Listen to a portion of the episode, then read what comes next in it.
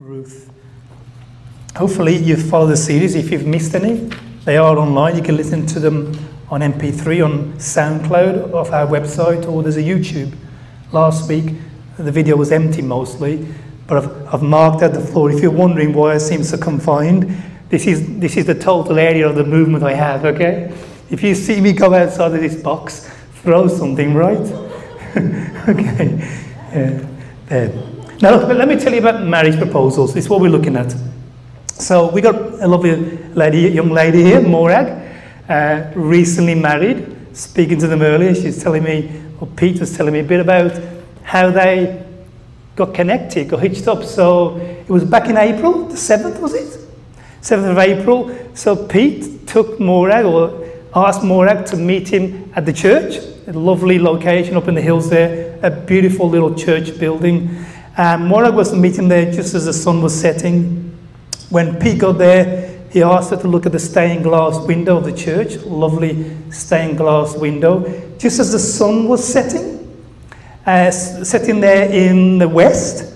As the sun was setting in the west, on the east, the moon, and it was a super moon. That's when the moon is closest to the earth on its particular cycle at that season, at its closest, as its biggest, if you like, similar to that picture there. And as she turned around, the moon was there in all its glory, and there was Pete on his knees, and with a ring and a box, and popping that all important question.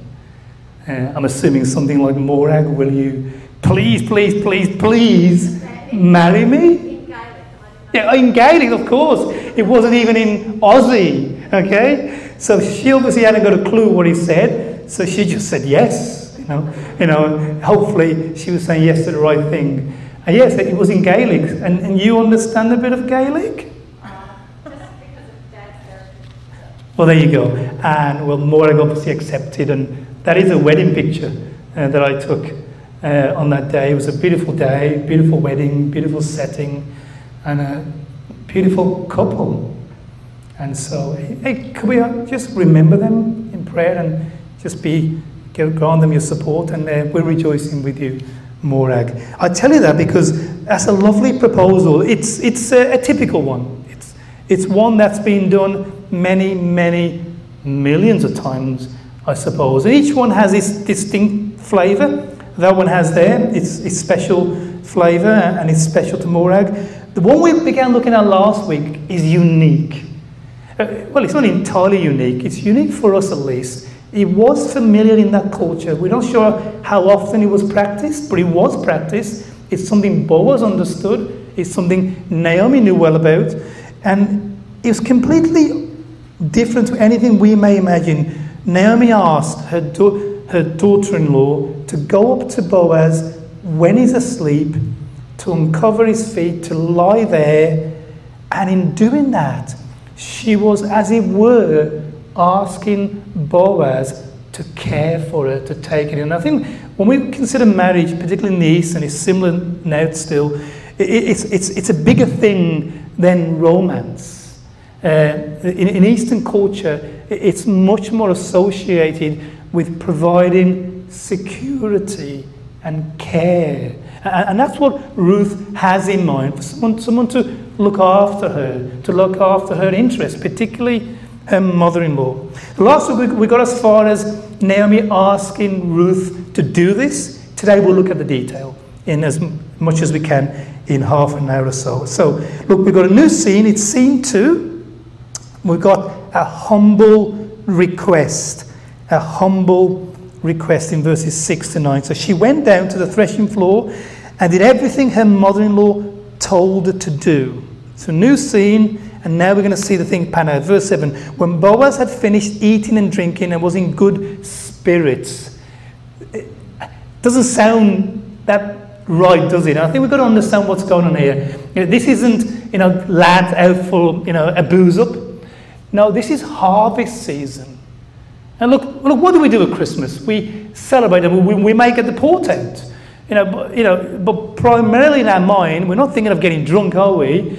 It's a time of celebrating and maybe a good wine or you know, good food. you know, is a way of expressing that celebration, the thankfulness. We give gifts, don't we, at Christmas to, to demonstrate how God has given us the greatest gift. And I think we're to understand this as associated with harvest.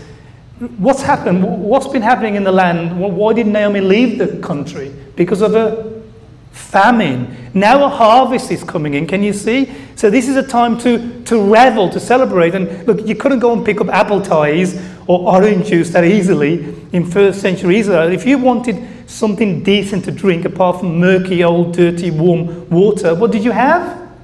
You had wine. It was typical. So, so Boaz isn't, isn't getting in a drunken frenzy here. This is celebration. In fact, God recognized and expected some celebration, thankfulness for what he'd done for his people. Look at this, Isaiah 9. They rejoice before you as people rejoice at harvest. Uh, let me just as a sideline here. Look, we're here this morning. You all look pretty happy especially Morag, okay, and Lorraine now, and most of you now, okay, that works. I'll try it again. You look happy. You know, the power of positive suggestion, eh? it always works when you go for a takeaway. Have you noticed? Whenever you order your meal, they always throw in, would you like it? And if you're as gullible as me, you just say, yeah, thanks. Okay? But the idea here is we're meant to celebrate. When we've come together this morning, it's okay to be happy.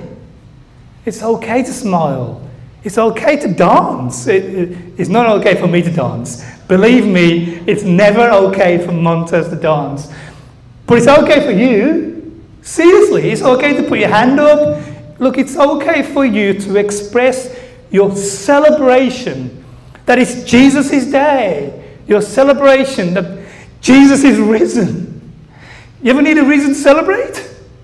Jesus is alive. And it's okay to express yourself. And look, we don't have any protocols here. No one is going to tell you to sit down, man, and you know behave. You express yourself before God. Remember David and what he did, and even in the light of, what his wife thought. Hey guys, forget what your wife thinks by your two left feet. Okay, it's just you and God. Rejoice before Him. Let it out. Seriously. Uh, let's express, you know, look, we've got our culture. I'm quite reserved. You might not believe that's true, but I am actually in public, and I just prefer just standing with my hands in my po- pocket, and I hardly mutter a word, but my heart's engaged. You know, if you want to jump up and down, cool. I can't see you anyway, I'm at the front. So, look, they're rejoicing. It's harvest. At the end of it all, he went, Boaz, Look, I could do with some water. Sorry, could someone get me some, please? Thank you. Look, at the end of it all, he went down to lie at the far end of the grain pile. It's really important Boaz does that here. Look, we've said already that in this story, providence is at work. Providence is that which we can't always detect that's occurring. Look, it's no chance you're here this morning. You're here this morning not because you decided to get out of bed. Not because you had a brainwave that you'll come to church today or you visit Living Word Bible Church today. You're here this morning because God ordered you to be here. That's why you're here. Really. You may not have heard that, you may not have felt it, but it's ensured you were here, you got here. And providence is a work in this story in Ruth. Okay, we said earlier, we, I think back in chapter 2, that it wasn't by chance, he says here, that Ruth happened to come to the part of the field. Thanks, Pete. Thank cheers. you. Oh, cheers, buddy. Mmm. I don't want to be drinking a lot of that very quickly. So, look, he says here, and she happened to come to the part of the field belonging to Boaz. She didn't just happen to be there, it wasn't by chance. God is of such ilk that he can order and direct someone's footsteps with absolute precision without them even being aware of it.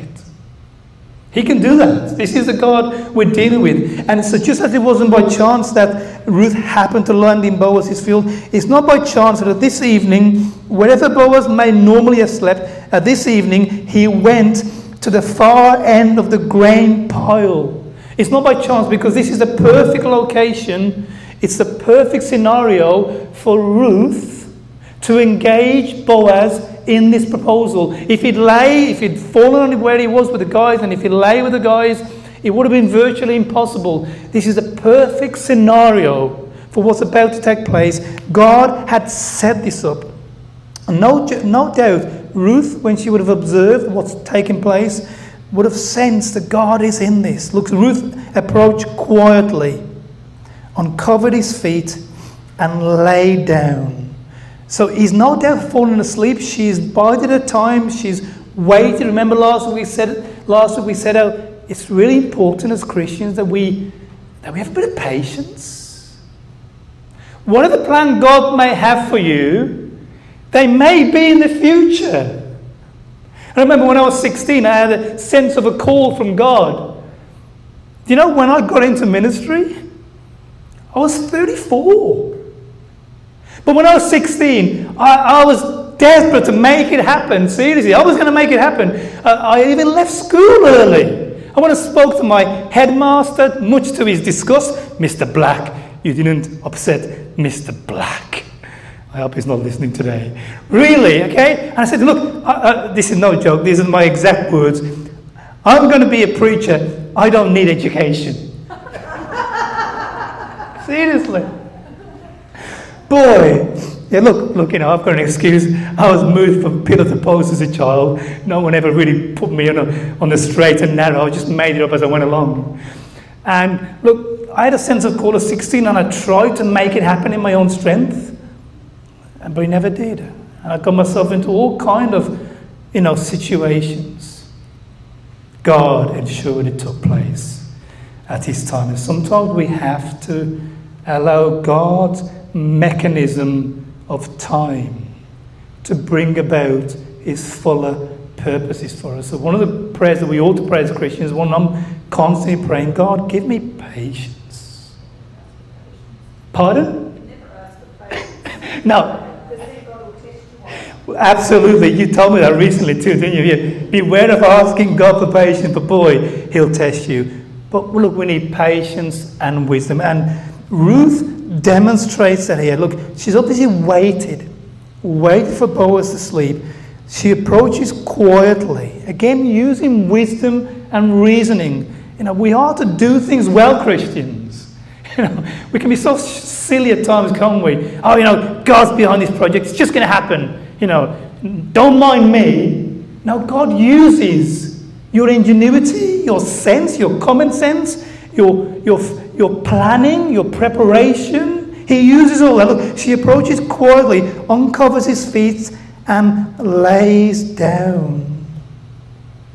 Look, commentators are divided where exactly she lies, possibly at his feet, possibly next to him.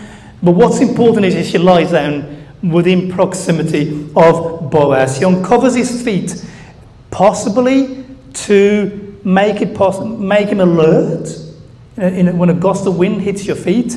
I remember when I was 16, a lot of my life occurred when I was 16, okay?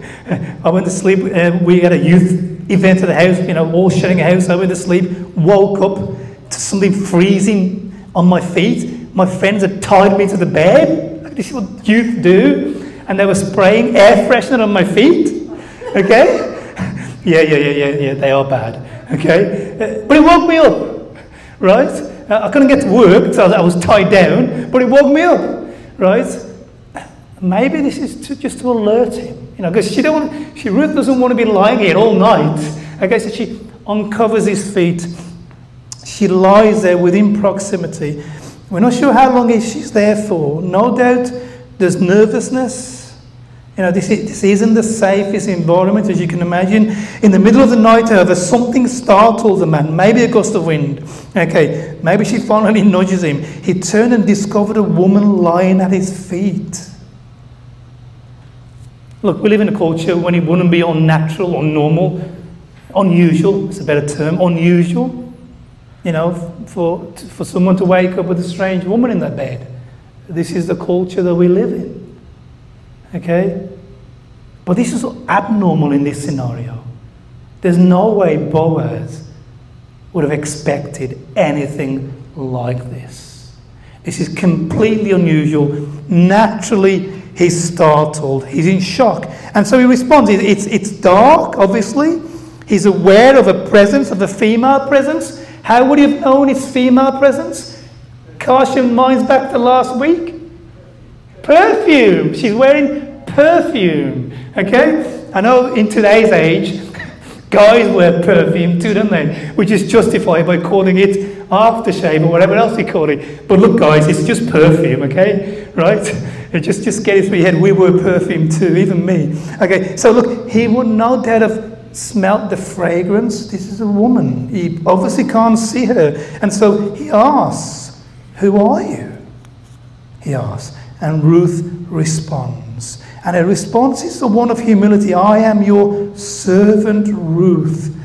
It's lovely how Ruth has retained her servant hearted nature. It's lovely how, look, I know look, we wouldn't look upon a man and consider ourselves to be a servant to them. Certainly not. You know, we're not condoning that.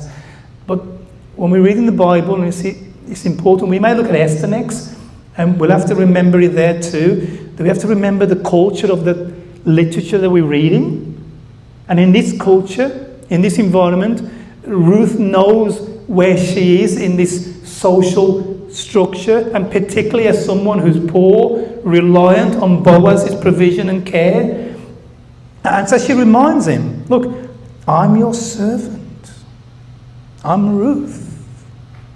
And, so, and so her speech sets the, the context, if you like. Look, I'm less than you. I'm, I'm, I'm reliant on you. I need you. You know, uh, you know, your provision, your care makes a difference to who I am. I'm your servant, Ruth. And then, and then she says these words, and here's the proposal Spread the corner of your garment over me, since you are a kinsman redeemer. It's easy to miss. You know, we said about Pete earlier to Morag, you know, uh, will you marry me? I mean, if those are the words he used, Morag, there aren't many, but uh, everyone understands what those words mean. This is a, something in context, in culture. Boaz understood. Spread the corner of your garment over me. It goes a bit like this. Let me try and explain it to you. Ezekiel 16. Thank you, Naomi. It's the next one. I want to show you what it means and why it means what it means. So here's God, okay? God speaking. This is how he relates to Israel. Later I passed by, speaking metaphorically, he hasn't really passed by, and when I looked at you, at Israel, and saw you were old enough for love, meaning they were ready for God to take them for himself, I spread the corner of my garment over you. Did you hear that? I spread the corner of my garment over you and covered your nakedness. I gave you my solemn oath and entered into a covenant with you, declares the sovereign Lord, and you became mine. Can you see how God is speaking about Israel? You can understand the culture now, can't you? He, God is He's using imagery here. Now, for, for imagery to be effective, the people that you're conveying your message to or communicating to must be familiar with imagery. Look, if I said something like, look at a Brenton's cool, okay, for that to have any significance, you'd have to understand what that terminology meant. You know that that means he's looking pretty daft, isn't he? You know, might not be true, but you know, that's, that's, that's what I'm referring to, okay? So, so for God to use his terminology with Israel tells you Israel understands what God is saying. And he's telling them, look, just as in your culture, you, you, you take care of somebody, you, you commit yourself to somebody, you covenant with somebody to take them in care for them. So I'm doing that with you. Look, when I saw you, when I saw you naked, and the point there meaning helpless, vulnerable, needy, I spread the corner of my garment over you, and in doing so, I was swearing to you to care for you covenantally. And, and so you can now see when, when, when Ruth says to Boaz, Spread the corner of your garment over me. It's equivalent to, it's as black and white as you can get it. It's Ruth saying to Boaz, I need, I need you. I want you. I'm favorable towards you. She may even be communicating the fact that she loves him. And she's asking for him to take care of her. Not of obligation, this is covenantal. He's asking him to take care of her willingly and lovingly. lovingly. She's asking him to take her in into his home as his wife. She's asking him to lie down, as it were, besides him each night of his life. Spread the corner of your garment over me. Here's what a commentator writes Spreading the cloak over was a vivid expression of providing protection, warmth, fellowship. The phrase spoke eloquently of marriage. Beautifully so. Beautifully so. And, and she qualifies it. Look, she's, she's not just asking him for this randomly. Now, there, there's context. Since you are a kinsman redeemer, we looked at it last week. It has several connotations, but the key one, the one that we're interested in, we said last week, is the obligation of a close relative to marry the widow of a close relative in order to raise a family so that the name of the deceased husband may live on. It was an obligation to do that. And, and so, so Ruth is calling on this. She's saying, look, look, you know, I may not be special. You know, you may not want me. You know, you know maybe I, I'm not that attractive to you or, or you know, whatever. Uh, but, but Boaz, you know, you're my kinsman's redeemer. You're the one who, who has God's rule on your side to care and support me. And so she's pointing him to this obligation, and no doubt Boaz is responsive. We'll see that soon. So there's a humble request, a humble request. I'll give you some applications shortly, but let me go on to scene two, part two, a gracious response. Listen to him. The Lord bless you, my daughter. This kindness is greater than that which you showed earlier. What kindness has, has Ruth shown, and to who has Ruth shown it? This kindness is greater than that which you've shown earlier. Think about it. What kindness has Ruth shown, and to whom has she shown it? Someone have a guess. Love. Yes, yeah, she's shown love to whom? Naomi. To Naomi. In doing what? In leaving her homeland. Okay, and now he's saying what you're now doing is even better than that. Okay, how's it even better than that? Have a think. Yeah! Because the marriage is not just solidifying, ensuring Ruth is cared for. What is it doing for Naomi? It's ensuring Naomi is set up until she dies. It's a lovely kindness. Ruth is no doubt obviously concerned for herself, but it's much bigger. Eh, she's left home and family for this dear woman, and she's concerned about her. And so, so, so Boaz recognizes that, and he responds favorably towards her. In fact, look at it. Listen to these words: "You have not run after the younger men, whether rich or poor." You see, she could have easily done that. She's become, it seems, a very desirable woman. Here's what one commentator says: "There's a, there's a, there's an article with the young men in the original Hebrew, the way that the Hebrew is written. It is not young men in general that is meant, but the young men, the definitive group of young men in the village. We should not overlook the implied implication to Ruth. Boaz clearly was certain that had she wished, Ruth might have married any rich young man. She could have married anybody she wanted, but she chooses someone much older than her, possibly by 30 years or so. Okay? Someone who may not have been as attractive, we don't know. I mean, for some reason, Boaz isn't married, we don't know why. And she's thinking beyond herself to the bigger picture of security for herself and for her mother in law. And notice how Boaz responds to her. First of all, he tells her he'll do all she asks. Hey, this could have gone badly wrong. Badly, badly wrong. He could have taken advantage of her, he could have humiliated her, embarrassed her. You must be joking. Could you imagine if Morag turned around to Pete on his knee with a super moon at a beautiful location in a beautiful state in beautiful Australia? Hey, do I get an amen to that? okay? You must be joking. You? Did you say those words initially? Okay, no, okay. I mean, it would have been humiliating. Anybody ever had a marriage proposal that went, went like that? Anybody ever had that done to you? No? Okay. But look, but he went, he went completely opposite. I will do for you all you ask.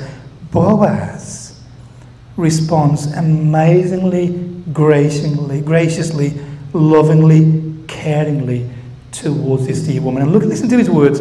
All my fellow townsmen know that you're a woman of noble character.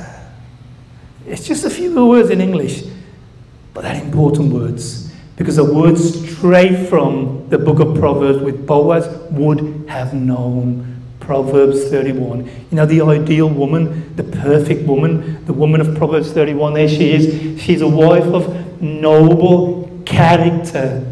It's the exact same Hebrew word that Boaz uses, and not by no accident. Can you see what he's saying to her? He's saying, Ruth, the honor, or in, in our terminology, the pleasure, is all mine. Everyone knows you are the perfect personification of the woman of Proverbs that perfect wife. I've watched you, Ruth. I've seen how you are, and you demonstrate her perfectly.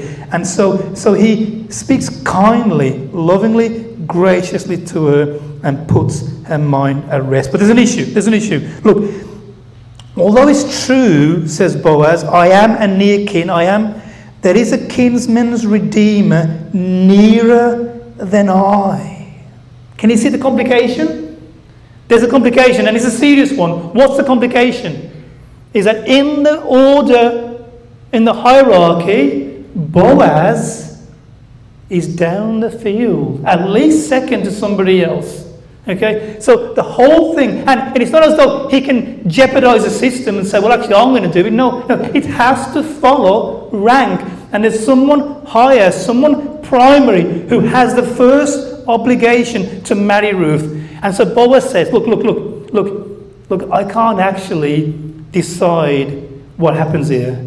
Uh, the whole biblical system of the kinsman redeemer means Ruth. There's a guy who has first rights, first obligation here.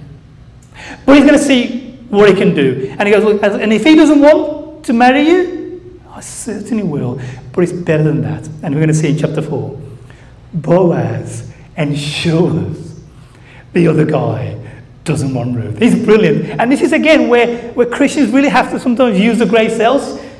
It's brilliant how he says to him, he ensures, I don't want to give away too much uh, here, you probably read it anyway.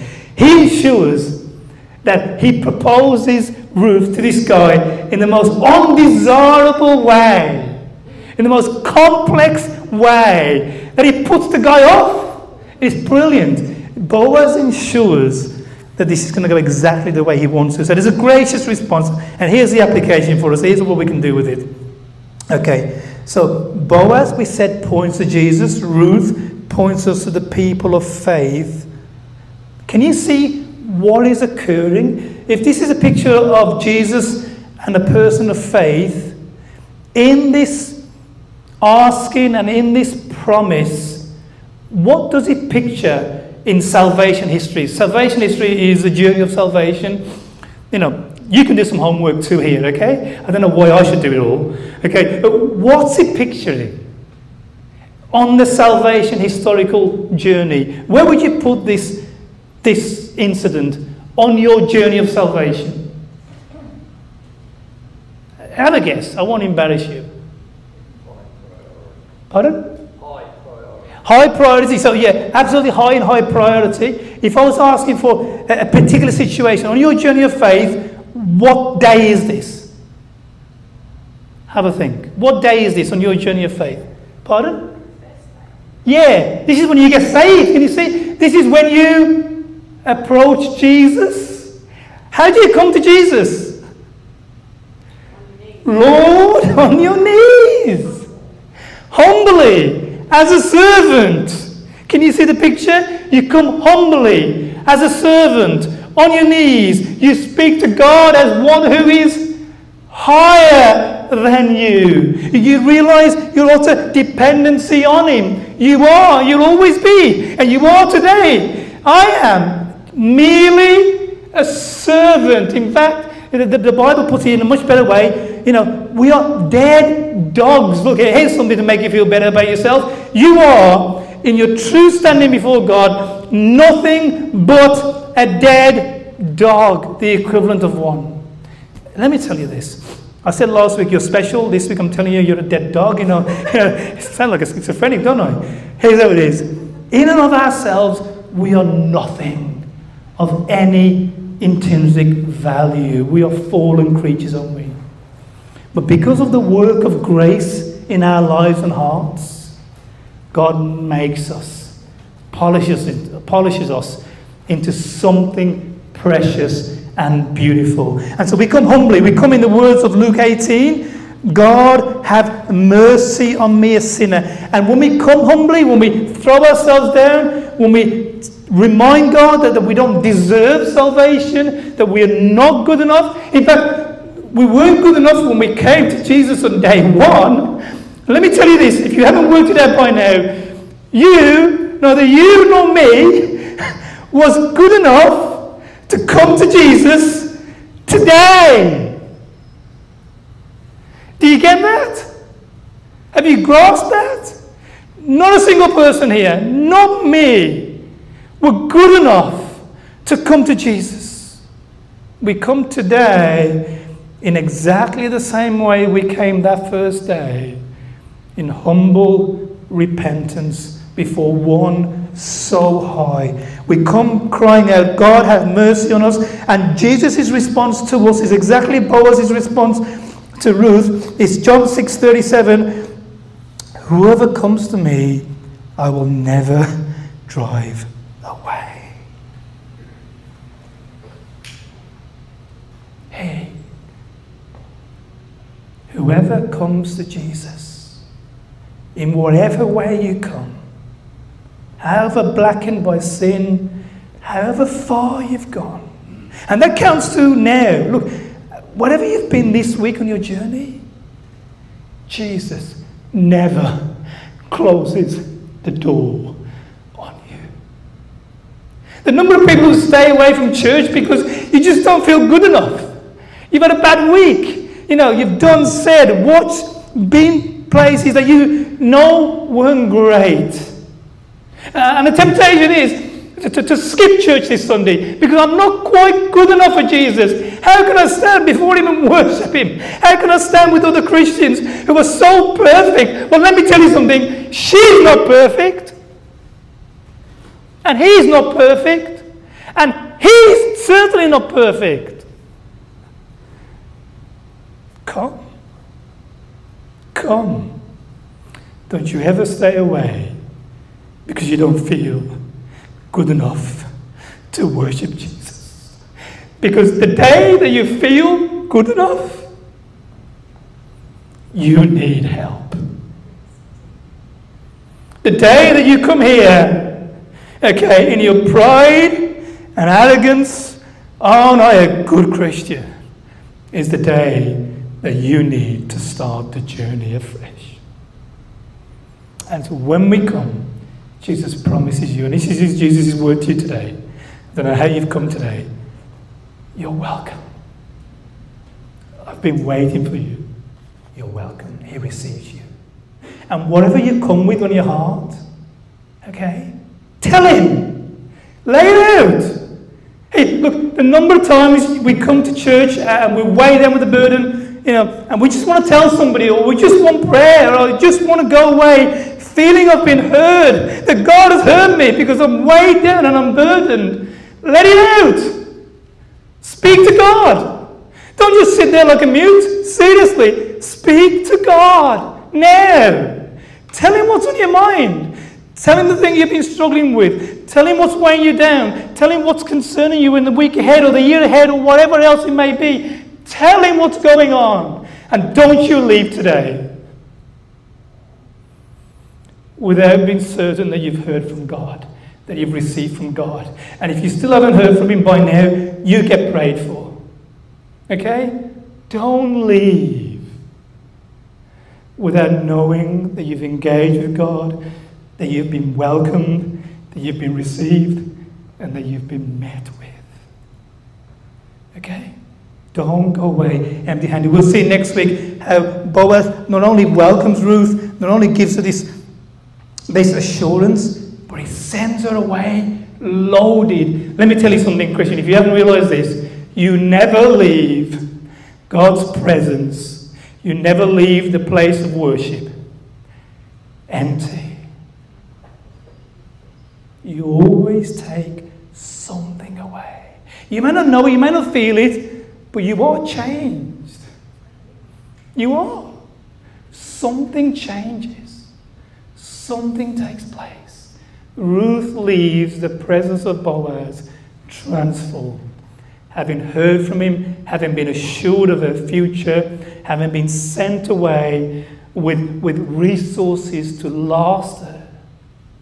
Hey, take something, receive something, believe. And here's, let me read, I'm going to leave you with this Matthew 7. I think my time's up. I can't quite remember when I started, but I'm going to finish now. Matthew 7 7. I wonder if you need to hear this.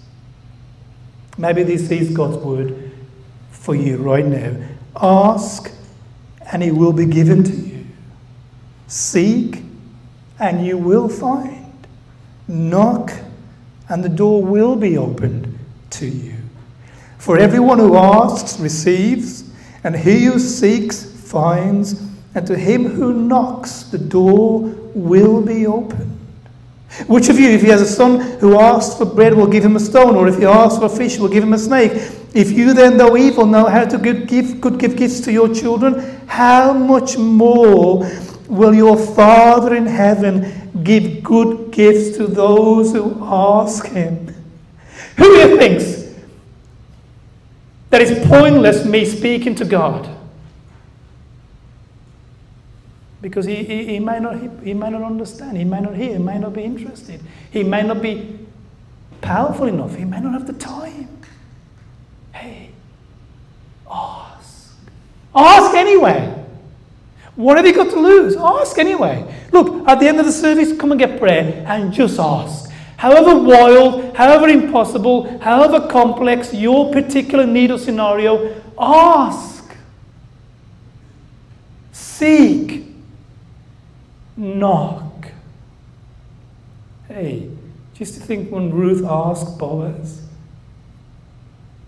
how, how many voices do you think in her head were telling her, forget it, go home, don't humiliate yourself?